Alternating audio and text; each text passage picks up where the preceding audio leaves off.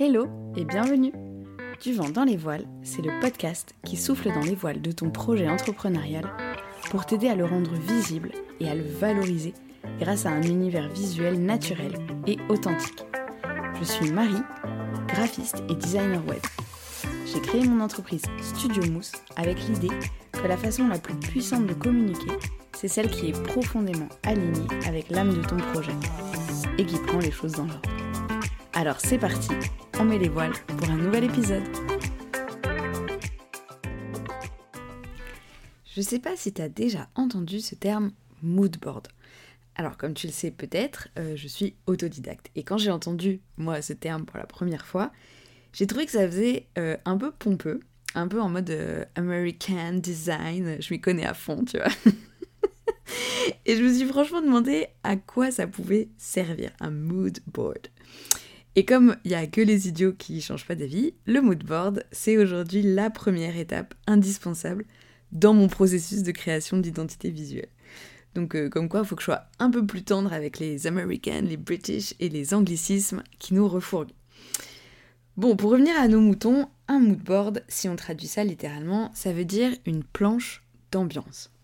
Avant de faire du graphisme, euh, j'en avais déjà vu sur les comptes euh, de décorateurs et d'archi d'intérieur notamment, qui en font pour, euh, pour leurs projets.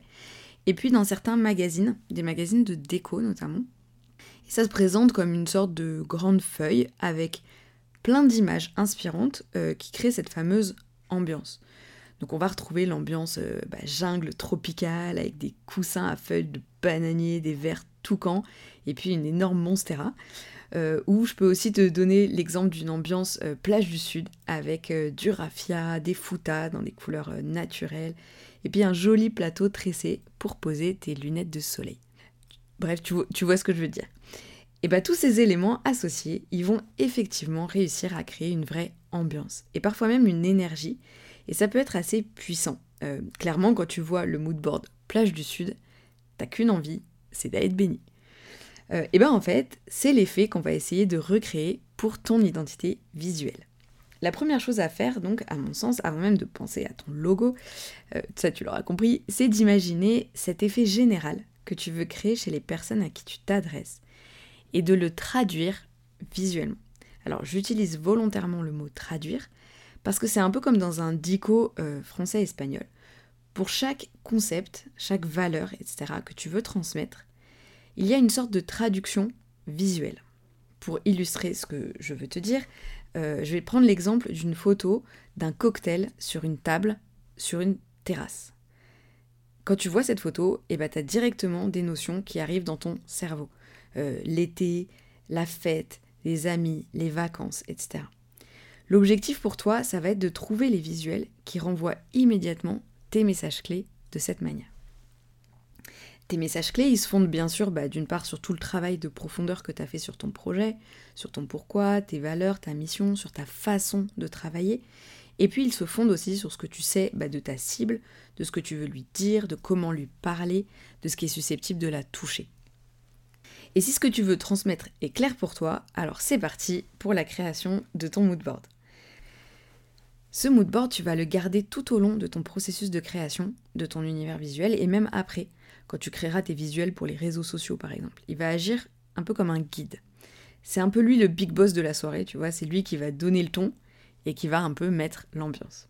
Alors comment on fait? Euh, Ton moodboard, il peut être constitué de plein de choses. D'abord, bien sûr, tu vas y inclure des photos. Et là, c'est liberté totale. Ça peut être des photos de paysages, des photos de détails, des textures, des photos de toi, des photos de ton travail, tout ce qui véhicule ton message et l'ambiance que tu veux créer. Euh, tant qu'on parle de ce sujet, d'ailleurs, j'ai un truc vraiment important à te dire. Attention sur les photos si tu veux ensuite pouvoir les utiliser dans ta communication. C'est extra d'avoir son moodboard et de savoir que les photos de son moodboard, on peut ensuite les utiliser pour sa propre com. Mais on ne peut pas faire ça n'importe comment. Une photo, c'est une œuvre qui est couverte par le droit d'auteur et qui est distribuée selon les termes d'une licence. Ce que ça veut dire, c'est que tu dois vérifier la licence et ses conditions avant d'utiliser une image trouvée sur Internet. Trouver une super belle image sur Google et la poster telle qu'elle sur tes réseaux, clairement, c'est non. Il faut aller vérifier avant que tu as le droit de l'utiliser. Personnellement, moi j'utilise, pour être tranquille, des banques d'images libres de droit. C'est-à-dire que tu peux les utiliser et les modifier gratuitement et que tu n'es pas obligé de mentionner l'auteur. Euh, cependant, c'est recommandé, bah, bien sûr, pour encourager le travail du photographe qui met à ta dispo bah, son travail gratuitement. Moi, je vais chercher mes photos sur principalement trois banques d'images gratuites qui sont Unsplash, Pexel et Kaboompix. Et quand j'ai besoin d'un visuel spécifique que je ne trouve pas sur ces sites gratuits, eh ben, je vais aller sur des sites payants sur lesquels je peux acheter les droits de diffusion d'une photo. Euh, chaque site te précise les conditions de licence de ces photos. Euh, comme ça, t'es réglo envers le photographe et tu respectes le droit en vigueur et ça, c'est parfait. Bien sûr, le top du top pour les photos, c'est aussi d'avoir des photos faites par un photographe professionnel spécialement pour toi, sur la base notamment de ton mood board, et qui viennent ensuite l'alimenter. Alors on fera un épisode spécialement dédié sur ce sujet des photos pro avec une super photographe que j'adore et ça va être extra. Euh, dans ton mood board, tu peux aussi mettre tous les types de visuels qui t'inspirent. On n'est pas obligé de mettre que des photos. Euh, tu peux mettre aussi un dessin, une citation en lettering que tu adores, une typographie. Bref, sur les supports, c'est vraiment libre. Tu peux laisser parler ta créativité. Sur la forme aussi, c'est assez libre. Euh, tu peux le créer sur l'outil que tu veux, sur Canva par exemple, ou sur des outils dédiés, hyper simples et gratuits comme GoMoodboard par exemple. Et puis pour la disposition, c'est libre aussi en fait. Tu peux mettre tes visuels euh, bah, soit de façon très organisée ou alors en superposition. Enfin, c'est toi qui vois. En fait, l'important, c'est euh, la cohérence générale de ta planche. Si tu veux créer une ambiance très festive, joyeuse, un peu faux folle, bah, t'as pas besoin d'aligner tes images au cordeau, quoi, au millimètre près. Enfin voilà, tu vois l'idée. Pour les couleurs des visuels que tu choisis, alors là c'est la grande question. En fait, il y a deux cas de figure. Le premier, c'est quand tu as déjà ta palette de couleurs. Dans ce cas-là, l'idée, ça va être d'orienter tes recherches en incluant ce critère de couleur. Par exemple, si tu écris et que tu dessines beaucoup dans ton travail et que tu veux dans ton moodboard une photo de carnet, plutôt que de chercher juste carnet, tu vas chercher carnet bleu ou carnet fond bleu, par exemple. L'idée étant de chercher une cohérence graphique entre ton moodboard et ta palette. Le deuxième cas de figure, c'est quand tu n'as pas encore choisi tes couleurs. Et en fait, ça marche dans les deux cas. Dans ton moodboard, tu vas aussi pouvoir ajouter des couleurs qui t'inspirent. Et puis voir l'ensemble des photos que tu vas intuitivement choisir peut t'aiguiller sur ta palette. Et tu peux même découvrir une photo qui contient des tonalités que tu envisages pour ta marque. Donc en fait, plus tu cherches des visuels, plus une tendance de couleur va se dégager que tu pourras prendre en compte dans la définition de ta palette. On parlera dans le prochain épisode des couleurs, et ça aussi ça devrait te donner des billes. Le moodboard, je trouve que c'est un outil hyper riche et assez puissant en fait. Grâce à des mots-clés bien choisis, tu vas pouvoir trouver des visuels qui sont à la fois bah, beaux, esthétiques, mais aussi pleins de sens et qui vont donner une vraie impulsion à ton identité visuelle. Après, le risque du moodboard, à mon sens, c'est le bazar. Tu peux avoir envie de tout mettre dans ton moodboard, de vouloir dire beaucoup de choses, et ça peut t'embrouiller. Pour éviter ça, tu peux utiliser la technique de l'entonnoir. Tu sélectionnes beaucoup d'éléments, tu laisses parler ta créativité, tu te lâches et ensuite tu affines.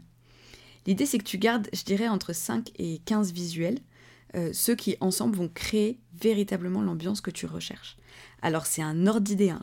je te dis 5 à 15, moi c'est le nombre qui me correspond perso, moi je suis autour d'une dizaine. Mais si tu veux en mettre plus, tu peux bien sûr. Euh, tu dois malgré tout rester vigilante sur la cohérence de ce moodboard en termes graphiques comme en termes de sens.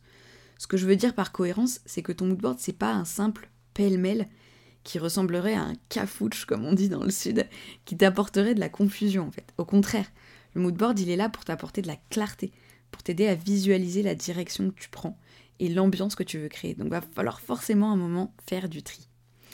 Euh, comme souvent dans la vie, si le message est clair pour toi, ben le rendu le sera aussi. C'est un peu l'expression euh, ce qui se conçoit bien s'énonce clairement appliqué au visuel. Donc essaye de bien trouver l'essence de ce que tu veux dire et transmettre comme énergie pour que ton visuel général révèle cette clarté. Le dernier point qui me semble important sur ce sujet, c'est que ton moodboard n'est pas figé. Tu peux y ajouter des références, en enlever d'autres au fur et à mesure de la création de ton identité visuelle et de la vie de ton entreprise. Ton moodboard, on veut qu'il soit vivant. Et tout ce qui est vivant, par définition, ça évolue. Voilà, c'est fini pour aujourd'hui. N'hésite pas à me dire si tu avais déjà fait ton mood board ou si tu l'as fait après cet épisode, comment ça s'est passé pour toi. Et on se donne rendez-vous pour un prochain épisode sur le sujet des couleurs. Merci pour ton écoute. Si l'épisode t'a plu, n'hésite pas à le partager sur tes réseaux sociaux ou à le recommander à des entrepreneuses autour de toi. Tu peux aussi suivre mes aventures sur Instagram, c'est sur mon compte Studio Mousse. À bientôt pour le prochain épisode.